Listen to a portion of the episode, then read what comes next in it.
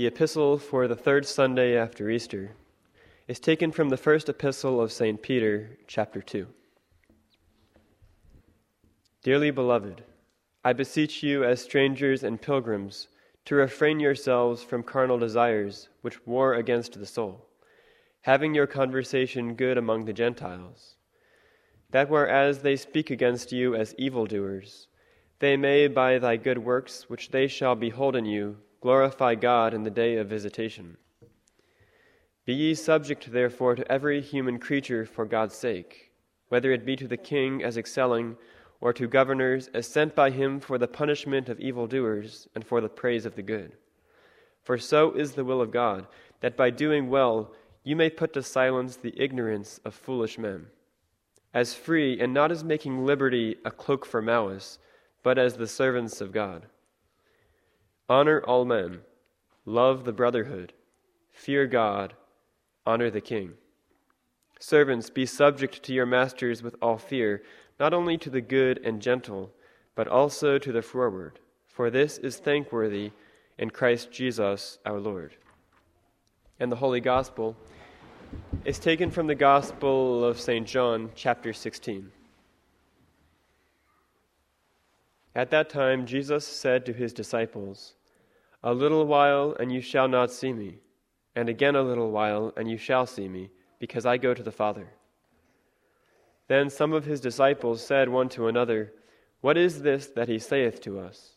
A little while, and you shall not see me, and again a little while, and you shall see me, and because I go to the Father. They said, therefore, What is this that he saith, a little while? We know not what he speaketh. And Jesus knew that they had a mind to ask him. And he said to them, Of this do you inquire among yourselves, because I said, A little while, and you shall not see me, and again a little while, and you shall see me. Amen, amen, I say to you, that you shall lament and weep, but the world shall rejoice. And you shall be made sorrowful, but your sorrow shall be turned into joy. A woman, when she is in labor, hath sorrow, because her hour is come. But when she hath brought forth the child, she remembereth no more the anguish, for joy that a man is born into the world. So also you now indeed have sorrow, but I will see you again, and your heart shall rejoice, and your joy no man shall take from you. Thus far the words of today's Holy Gospel.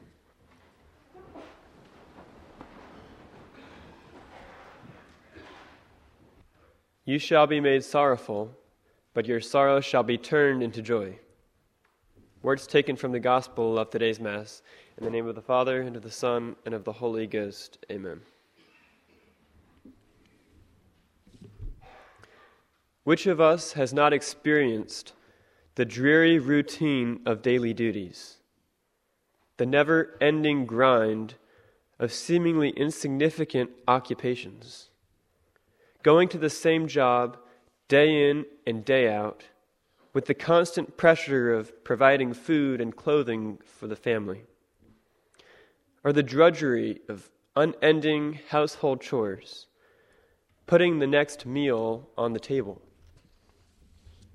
Amidst such trials, one may be tempted with discouragement to ask, What is the point?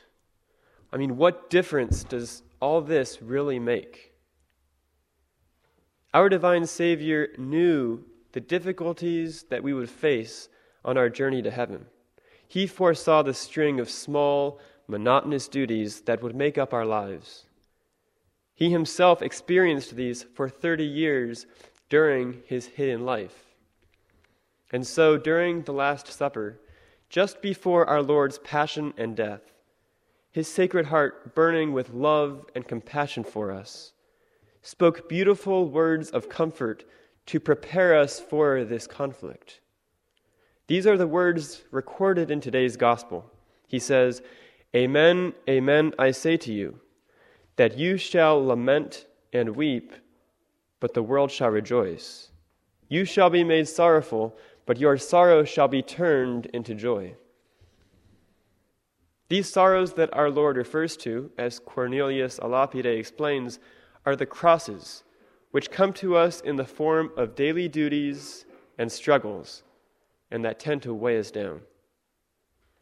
Our divine Savior comforts us by the assurance that these very difficulties, our daily struggles, our daily pains, will soon be the cause of the greatest happiness for us, even in this life, but especially in heaven.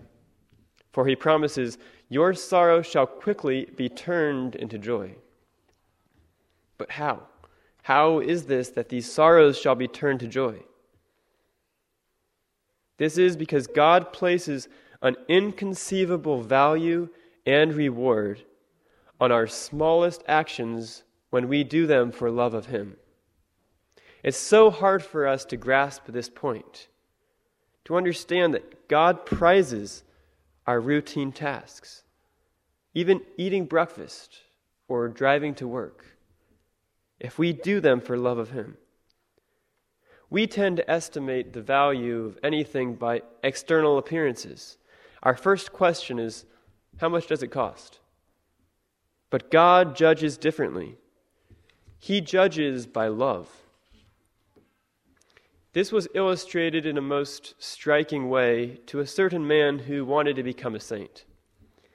With this desire to become holy, he prayed every night and every day, saying, what must I do to save my soul? Oh, if only I knew what God wanted me to do, I would do it. Oh, my God, teach me how to become perfect. And so, God, who answers the prayer of every humble servant, was pleased to answer his prayer. In fact, God sent an angel from heaven to show him the best way to serve him. So the angel came and he said, Follow me. The monk rose at once and he followed the angel, and he brought him in the first place to a simple hut. It was the abode of a poor man and his family. The angel stood before the door of the hut, and he pointed to a little girl who was sweeping the earthen floor. She was clad in rags, but there was a pleasant smile on her countenance. She was singing joyfully, my dear Jesus, may I do all for love of thee.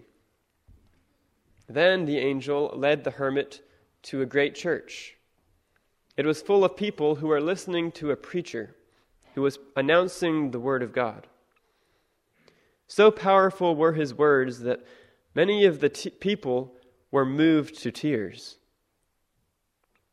At the end of the sermon, the angel said to the solitary, Which of these two? the girl in the hut, or the great preacher in the church? Which do you think was doing the most for God? The hermit immediately answered, There can be no doubt about it. It was that eloquent preacher who moved all those people. You are wrong, my son, said the angel. It was the little girl in the hut. The angel went on, this eloquent preacher was more anxious to obtain the esteem and the applause of men than to give glory to God, while the little girl in the hut was doing all for the love of Jesus Christ. What a striking example of God's standard of judging. He valued the lowly sweeping of that little girl more than the eloquent preaching of the priest, because the girl in the hut was doing all for love of Him. And He values our common duties. He values the duties we do for love of Him far more than if we saved the world from destruction out of self love. How much contentment this fact can bring to our lives. Our duties, no matter how insignificant, how boring, mean so much to God if we do them to please Him. Our Lord told St. Gertrude that our least thought, even the motion of our little finger, if raised for Him, will not go unrewarded. And St. Francis de Sales says that our smallest action, even if done with imperfect charity, is extremely pleasing to Him and will not go unrewarded. Besides meriting an infinite reward in heaven, Performing our duties for the love of God is the secret of contentment and happiness here on earth. This does not mean that suddenly we were going to feel happy about going to work or cleaning the house. Our divine Savior himself told us, You will be made sorrowful. However, if we try to overcome our natural aversion, if we try to get up cheerfully, if we try to act cheerfully, even when we do not feel that way, our initial sorrow will be transformed into interior peace and happiness.